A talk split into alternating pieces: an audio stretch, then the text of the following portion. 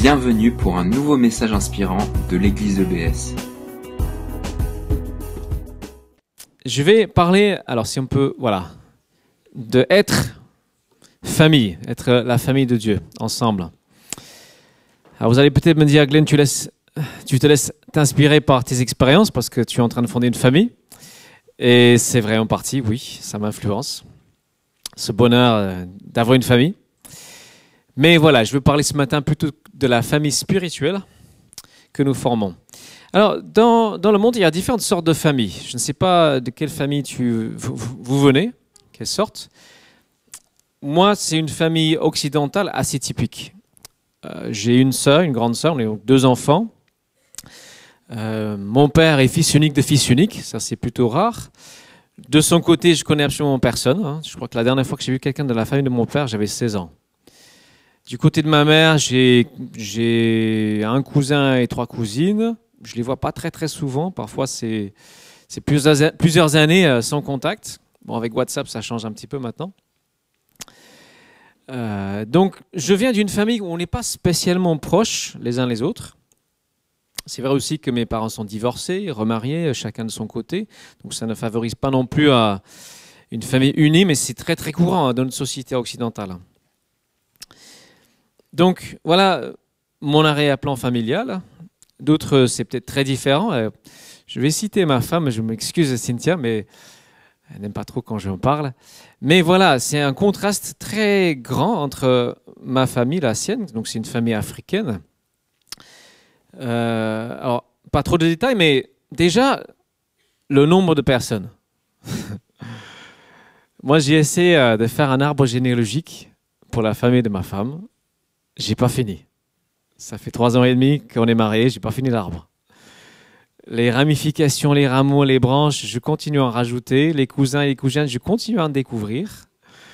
Je ne sais pas jusqu'où ça va. Et euh, je pense que s'il y a d'autres Africains dans la salle, vous allez reconnaître ce que je dis. Ce, qui complique un peu l'affaire, c'est que on va dire, euh, bah, c'est ma cousine, c'est ma tante, c'est mon tonton, alors qu'en fait, il n'y a pas de lien de sang. C'est un ami proche qui est devenu membre de la famille. Et moi, je dis maintenant, euh, tonton un tel, tata une telle, parce que je, fais partie de la famille aussi maintenant, alors que euh, c'est en réalité euh, un des bons amis des parents ou de, la génération au-dessus. Donc voilà, ça complique un petit peu l'arbre généalogique. Moi, je viens d'une culture occidentale qui est très individualiste. C'est très très différent. Alors, comme dans toutes les familles, toutes les familles ont des problèmes, des rivalités, des jalousies, des commérages, parfois des coups bas. Parfois, dans une famille où on est très, très liés les uns aux autres, il peut y avoir une sorte d'ingérence dans la vie des uns et des autres. Hein. n'est pas toujours facile. Mais ce que je remarque dans cette famille africaine, c'est la solidarité, qui est extraordinaire, je trouve. La loyauté immense au sein de cette famille. Et en réfléchissant à, réfléchissant à cela, je me suis dit, mais laquelle de ces deux familles, lequel de ces deux types de familles est plus proche de ce que doit être la famille de Dieu? Et la réponse, pour moi, incontestablement, c'est le type africain. On va en venir. La Bible, c'est une histoire de famille. Dieu choisit un homme, Abraham. Il dit au début qu'il va faire de lui l'ancêtre de très nombreux peuples, très nombreuses nations. Et il décide de bénir sa famille. Et c'est une famille qui va devenir la base d'une nation. Ces fameuses douze tribus, la nation d'Israël. Donc c'est une collection de clans, de familles, de tribus, dans laquelle malheureusement il y aura bien des disputes et des divisions, comme dans toutes les familles. Et ce qui est frappant quand vous lisez la Bible, Essayez de réfléchir, si vous connaissez un peu les histoires, combien vous trouvez de familles tranquilles et heureuses dans la Bible, sans histoire Pas beaucoup, hein Regardez le roi David. Pourtant, c'était un homme après le cœur de Dieu, dit la, Bible. Eh bien, un de ses fils a violé sa demi-sœur. Un autre, Absalom, lui, il a fait un coup d'État pour renverser son père, pour même tuer son père. Il a fini transpercé par une lance. C'est une famille euh, avec bien des complications. Et quand on arrive à Jésus, c'est pas non plus si simple que ça. Déjà, dès sa naissance, euh, on soupçonne des choses un peu louches. Parce que sa maman est enceinte bien avant le mariage. Et euh, alors, certaines églises, l'église catholique dit que Jésus n'a pas eu de frères et sœurs. Alors, c'est c'est pas juste. Il a bien eu des frères, on va dire des demi-frères, des demi-sœurs, parce qu'ils n'avaient pas le même père quand même. Mais il a eu des frères et des sœurs. Quelles étaient ses relations, ses rapports avec sa famille? On va regarder deux textes qui en parlent. D'abord dans Marc 3, versets 20 et 21. Jésus alla à la maison, donc c'est la maison de Pierre. Hein. Et de nouveau, la foule, la foule s'y pressa au point que lui et ses disciples n'arrivaient même plus à manger. Quand les membres de sa famille l'apprirent, ils vinrent pour le ramener de force avec eux. Ils disaient, en effet, il est devenu fou. Il est devenu fou. On ne peut pas dire qu'à ce moment-là, les relations étaient au bout fixe. Ou qu'il y avait une bonne compréhension dans cette famille. On lit dans un autre texte, c'est dans Jean chapitre 7, versets 3 et 5. Alors, Jésus, euh, les, frères lui disent qu'il doit quitter, euh, quitter, la région de Galilée, euh, perdue au nord, et se rendre à Judée, à la capitale, pour se faire mieux connaître. Il dit pour que tes disciples puissent voir tes, œuvres. Quand on veut être connu, on n'agit pas avec tant de discrétion. Puisque tu accomplis de si grandes choses, fais en sorte que tout le monde te voit. En gros, ils disent, bah, tu veux être star, tu veux faire la star, bah vas-y, va à Jérusalem pour, pour devenir la star que tu veux être. Ils ne comprennent pas trop ce qui, est, le but de la mission de Jésus. Et Jean, euh, qui écrit l'évangile, dit, mais les frères de Jésus ne croyaient pas en lui. Donc on a une famille divisée, à ce moment-là en tout cas. Comme Jésus a dit ailleurs, nul n'est prophète dans son pays ou dans sa famille. Les plus proches avaient beaucoup de mal à, le comprendre. Il y a un troisième texte qu'on va lire qui est dans Matthieu chapitre 12, versets 46 à 50. Pendant que Jésus parlait encore à la foule, Voici que sa mère et ses frères se tenaient dehors, cherchant à lui parler. Quelqu'un vint lui dire, Ta mère et tes frères sont là, ils cherchent à te parler. Mais Jésus lui répondit, Qui est ma mère? Qui sont mes frères? Puis, désignant ses disciples d'un geste de la main, il ajouta, Ma mère et mes frères, les voici. Car celui qui fait la volonté de mon Père céleste, celui-là est pour moi un frère, une sœur, une mère. Alors, si on a une lecture superficielle de ce texte, on pourrait croire que Jésus rejette sa propre famille. Alors, si on lit l'ensemble des évangiles, on sait que ce n'est pas le cas. Par exemple, quand il est cloué sur la croix, il s'occupe de sa mère, il prend soin de sa mère, il dit à l'apôtre Jean, prends-la, qu'elle soit pour toi une mère. Donc il, n'oublie pas sa famille, c'est pas ça les frères de Jésus, euh, plus tard, vont devenir responsables dans l'Église. Jacques sera plus ou moins responsable de l'Église de Jérusalem, écrire une lettre. Jude aussi va écrire une lettre. Et la famille va se trouver unie au final, qui est derrière la volonté de Dieu, hein, c'est que les familles soient unies. Mais c'est quand même un texte qui relativise beaucoup les liens familiaux.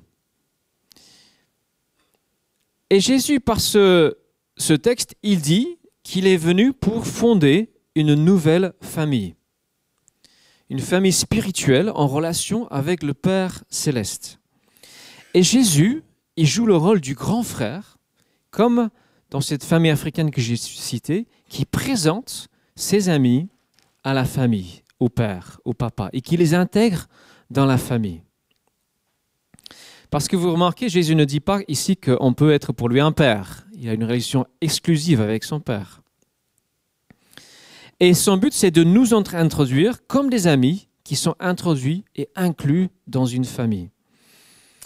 Lui, ce Fils parfait, nous introduit dans ce même genre de relation filiale que lui-même avec son Père, cette intimité, cette proximité, cette, cette ferme connexion. C'est très fort. Et si on veut cette connexion-là, si on veut être dans une famille permanente, il faut connaître le grand frère et se laisser présenter. Et je ne sais pas si vous avez remarqué non plus, mais ceux qui ont une bonne culture biblique, réfléchissez à toutes les histoires de famille dans la Bible. Combien de fois est-ce que c'est le grand frère, l'aîné, qui reçoit la bénédiction Est-ce que vous trouvez une histoire biblique ou c'est le grand frère qui est béni? Alors je prends votre silence pour euh, non. Moi, j'en trouve pas beaucoup non plus. Pensez à Ismaël et Isaac. C'est Isaac le plus jeune qui reçoit la bénédiction. Ésaü et Jacob. C'est Jacob le plus jeune qui reçoit la bénédiction. Pensez aux histoires des juges. Gédion est le plus jeune de sa famille. C'est lui qui est choisi. Au roi, David, c'est le huitième de huit fils. C'est lui qui est choisi. Son fils Salomon, je ne sais pas combien il est, peut-être dixième de ses frères. Alors, et ça, c'est en opposition totale avec la culture de l'époque. Pourquoi? Est-ce que Dieu est contre les aînés? Non, je ne le crois pas. Mais je crois qu'il réservait une place spéciale pour un frère aîné. C'est Jésus.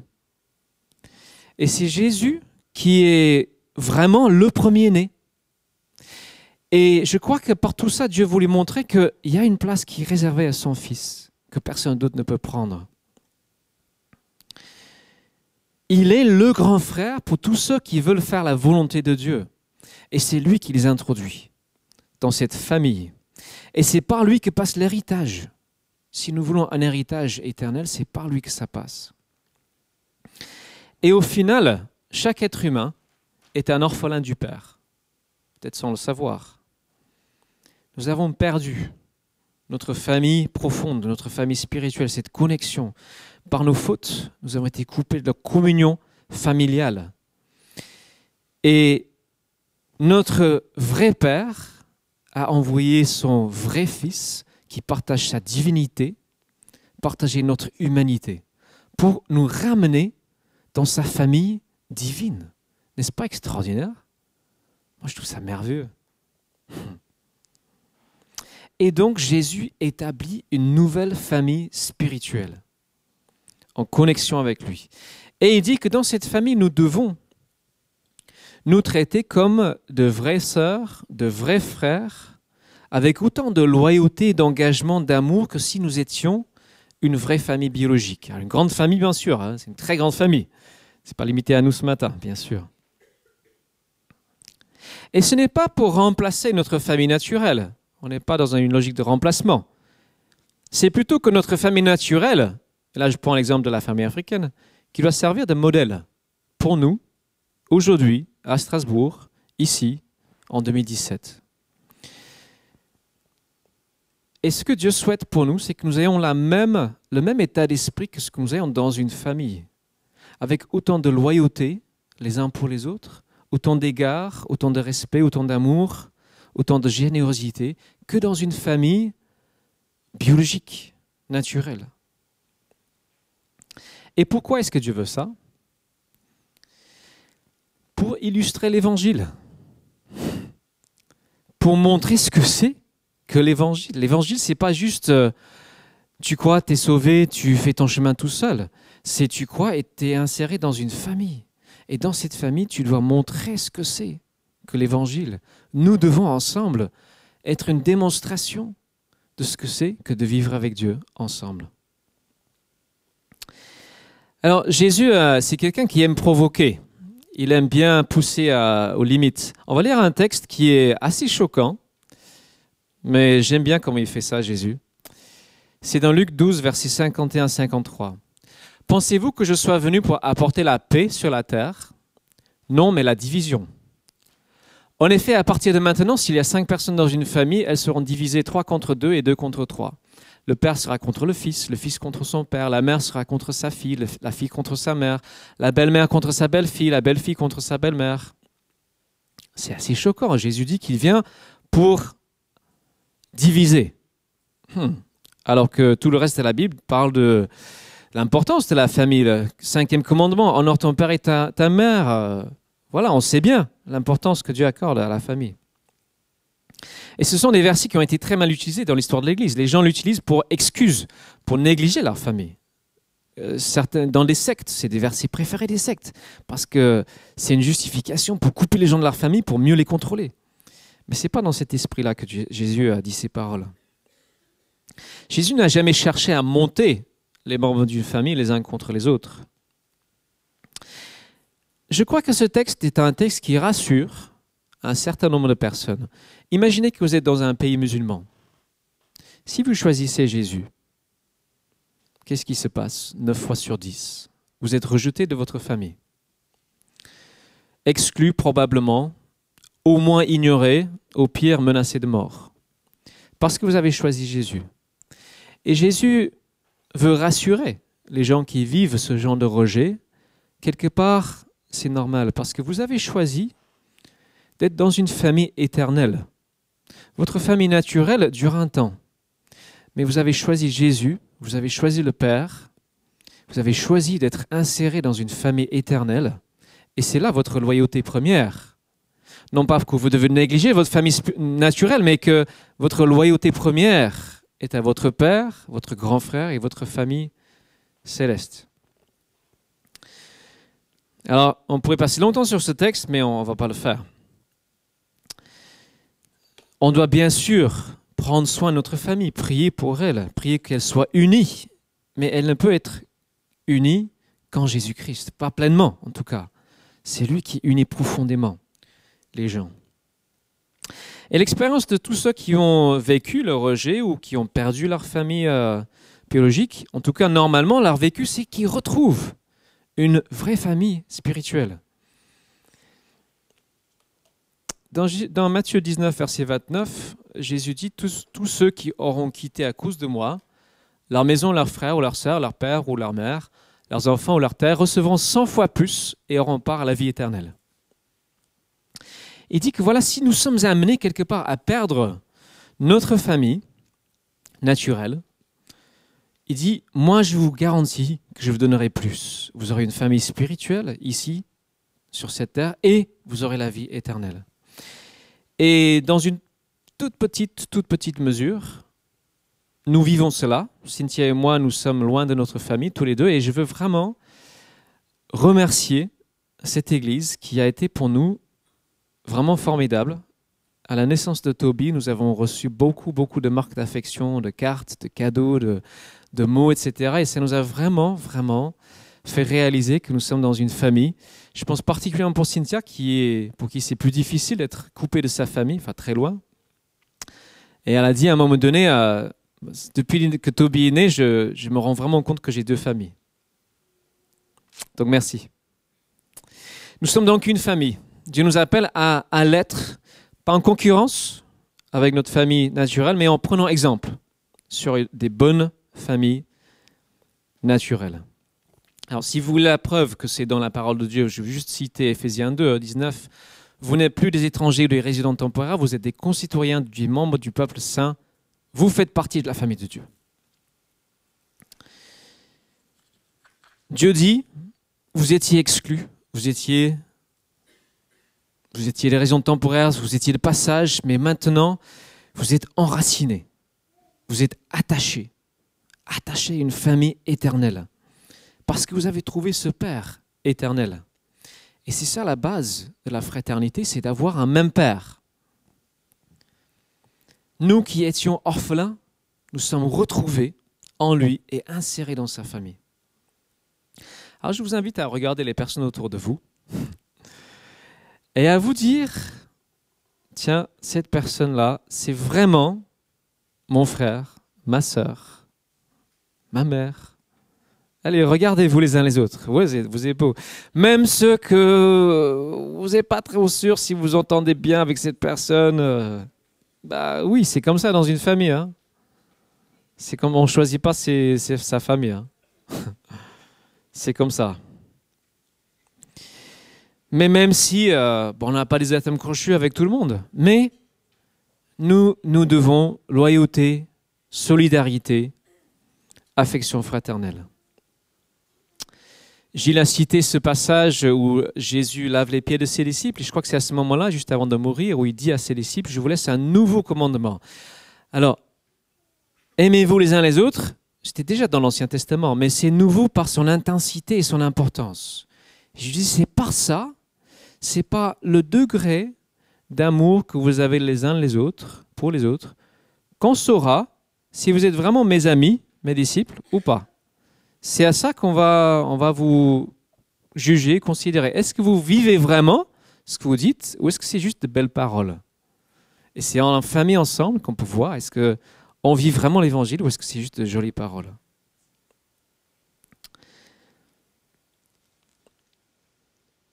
Donc, une famille, ce qui ne veut pas dire qu'on sera toujours d'accord, bien sûr, mais dans les familles, on peut être en désaccord. C'est pas grave, tant qu'on reste en relation. On est solidaire. Moi, j'ai, je pourrais vous raconter des histoires, je ne les ferai pas, mais des. Il y a un choc culturel hein, quand on arrive dans une famille africaine. Et parfois, les gens se parlent on croit qu'ils sont en train de s'engueuler ferme. Et en fait, c'est juste une discussion. On peut dire des choses très très franches dans ces familles et rester parfaitement en relation. Alors j'ai dit donc euh, que notre famille, je pense à, à l'image de cette famille africaine qui s'élargit, qui inclut, qui est en constante expansion. Il y a des membres qui sont rajoutés, non seulement par naissance biologique, mais par inclusion, on inclut les amis. Et notre famille est appelée à se multiplier. Pourquoi? Parce que le monde est rempli d'orphelins, orphelins de père. Moi, je vais beaucoup dans ce quartier, je vais à la rencontre des gens, et je vois qu'il y en a tellement peu qui savent vraiment ce que c'est que d'avoir un père qui les aime. Il y a tellement peu qui ont une véritable paix intérieure, tellement peu qui savent où ils vont après la mort. Il y en a tellement peu qui, ont une vraie famille spirituelle. Beaucoup ont une forme de croyance, une certaine religiosité peut-être, mais tellement peu ont une véritable relation avec leur père et avec les frères et sœurs de sa famille. Et donc notre famille doit s'élargir parce que notre père n'a pas fini d'adopter des orphelins.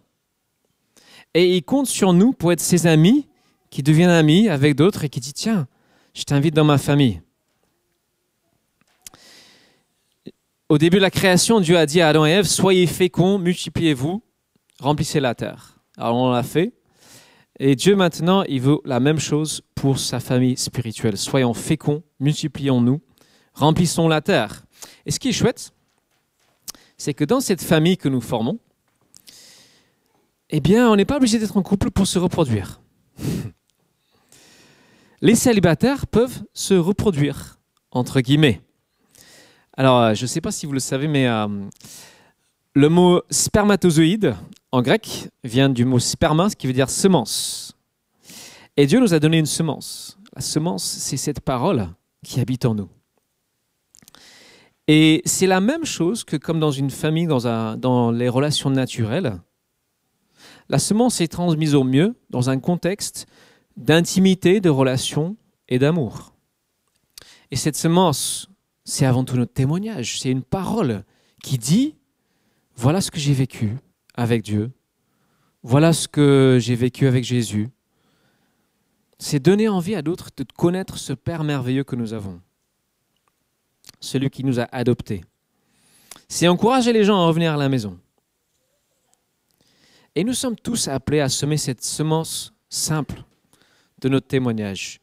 Et peut-être les gens célibataires peuvent être plus efficaces, entre guillemets, que les mariés, parce que nous qui sommes mariés, nous avons plus d'obligations familiales, moins de temps, de disponibilité pour cultiver les relations de ce genre en dehors de notre famille biologique et spirituelle. Donc, que faire? Qu'est-ce qu'on fait? Alors j'ai trois choses à vous encourager, à nous encourager à vivre. La première chose, et là je ne vais pas donner beaucoup de pistes très concrètes, mais c'est nous avons euh, cet appel, cette obligation à développer un état d'esprit de famille. Et c'est une des raisons pourquoi moi j'encourage vraiment chacun, euh, dans la mesure de ses possibilités, de, de, participer à un groupe de maison, un home group, ou créer un groupe de croissance, parce que c'est là où on peut vraiment tisser des liens beaucoup plus solides que juste le dimanche matin. Et dans ces, petits groupes que nous formons, ces cercles à l'intérieur de la famille de l'Église, je pense que nous devons avoir ce réflexe de toujours penser, est-ce que je peux inclure quelqu'un? La famille doit s'élargir, est-ce que je peux inclure? Est-ce que je peux inviter quelqu'un à juste à venir voir ce que nous vivons? Moi, je crois qu'il n'y a pas beaucoup de gens dans notre société qui vont tout d'un coup tomber à genoux et dire Ah oui, je suis un pécheur, j'ai besoin du pardon, etc. Je crois que plus de personnes vont être sensibles si s'ils captent l'esprit de famille qui nous anime, nous anime pardon, et se disent mince, je veux vivre ça, je veux cet état d'esprit-là. Et donc, lorsque nous organisons des, événements, des rencontres, que ce soit un petit groupe, en, la semaine des invitations, une semaine où il n'y a rien de prévu, on vous encourage à, inviter, à inclure, que ce soit un groupe de maison ou, d'autres groupes que vous formez, mais incluons, sachons inclure, sachons inviter. Et dans tout cela, restez à l'écoute de notre Père. Son cœur, son désir, c'est d'adopter d'autres orphelins. Dieu aime en particulier ce petit mot, papa. Abba, Père. Dieu aime ce mot-là. Il aime les gens qui l'entendent, qui l'entendent dire papa. Tu es mon papa, mon père. Donc soyons à son écoute dans le brouhaha de notre vie, dans le bruit qui remplit nos vies notre vie ensemble. Et demandons-lui régulièrement, Père, qu'est-ce que tu veux que je fasse moi pour que notre famille ici reste chaleureuse et accueillante et, pour que moi, je puisse aussi inclure, pour que cette famille grandisse. Ce n'est pas sur moi qu'il faut compter. Ce n'est pas sur le pasteur, ce n'est pas sur les autres, c'est chacun qui est appelé à, semer une semence. C'est vrai que certains sont plus doués que d'autres c'est sûr. Mais chacun peut dire, voilà ce que Dieu a fait pour moi. Et donc, je vais terminer en vous, laissant deux défis à relever cette semaine. Je vous invite à, à faire deux choses. Alors, je propose que vous relevez les défis tout simples dans les trois semaines à venir, on va dire de faire ou de participer à quelque chose qui rassemble tout simplement ceux qui sont dans notre famille et ceux qui ne sont pas dans notre famille spirituelle. Ça peut être un repas, une sortie, boire un verre, mais vraiment de se dire voilà, c'est quelque chose que qu'on doit faire, c'est d'être une famille qui inclut, une famille inclusive. La deuxième chose que je vous propose de faire, c'est avec un ami de prendre juste trois minutes. Ça peut peut-être être en groupe de maison. Euh, prenez trois minutes et racontez quelque chose que Dieu a dit, a fait dans votre vie.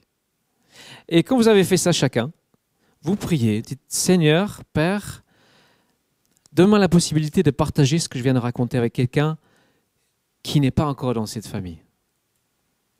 Voilà les deux défis que je vous pose.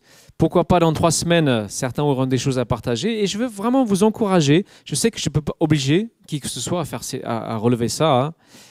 Ce n'est pas dans mon pouvoir, mais je veux vraiment vous encourager à le faire, à prendre au sérieux ces défis. Mon rôle n'est pas de, faire, c'est d'accompagner, d'aider, d'encourager.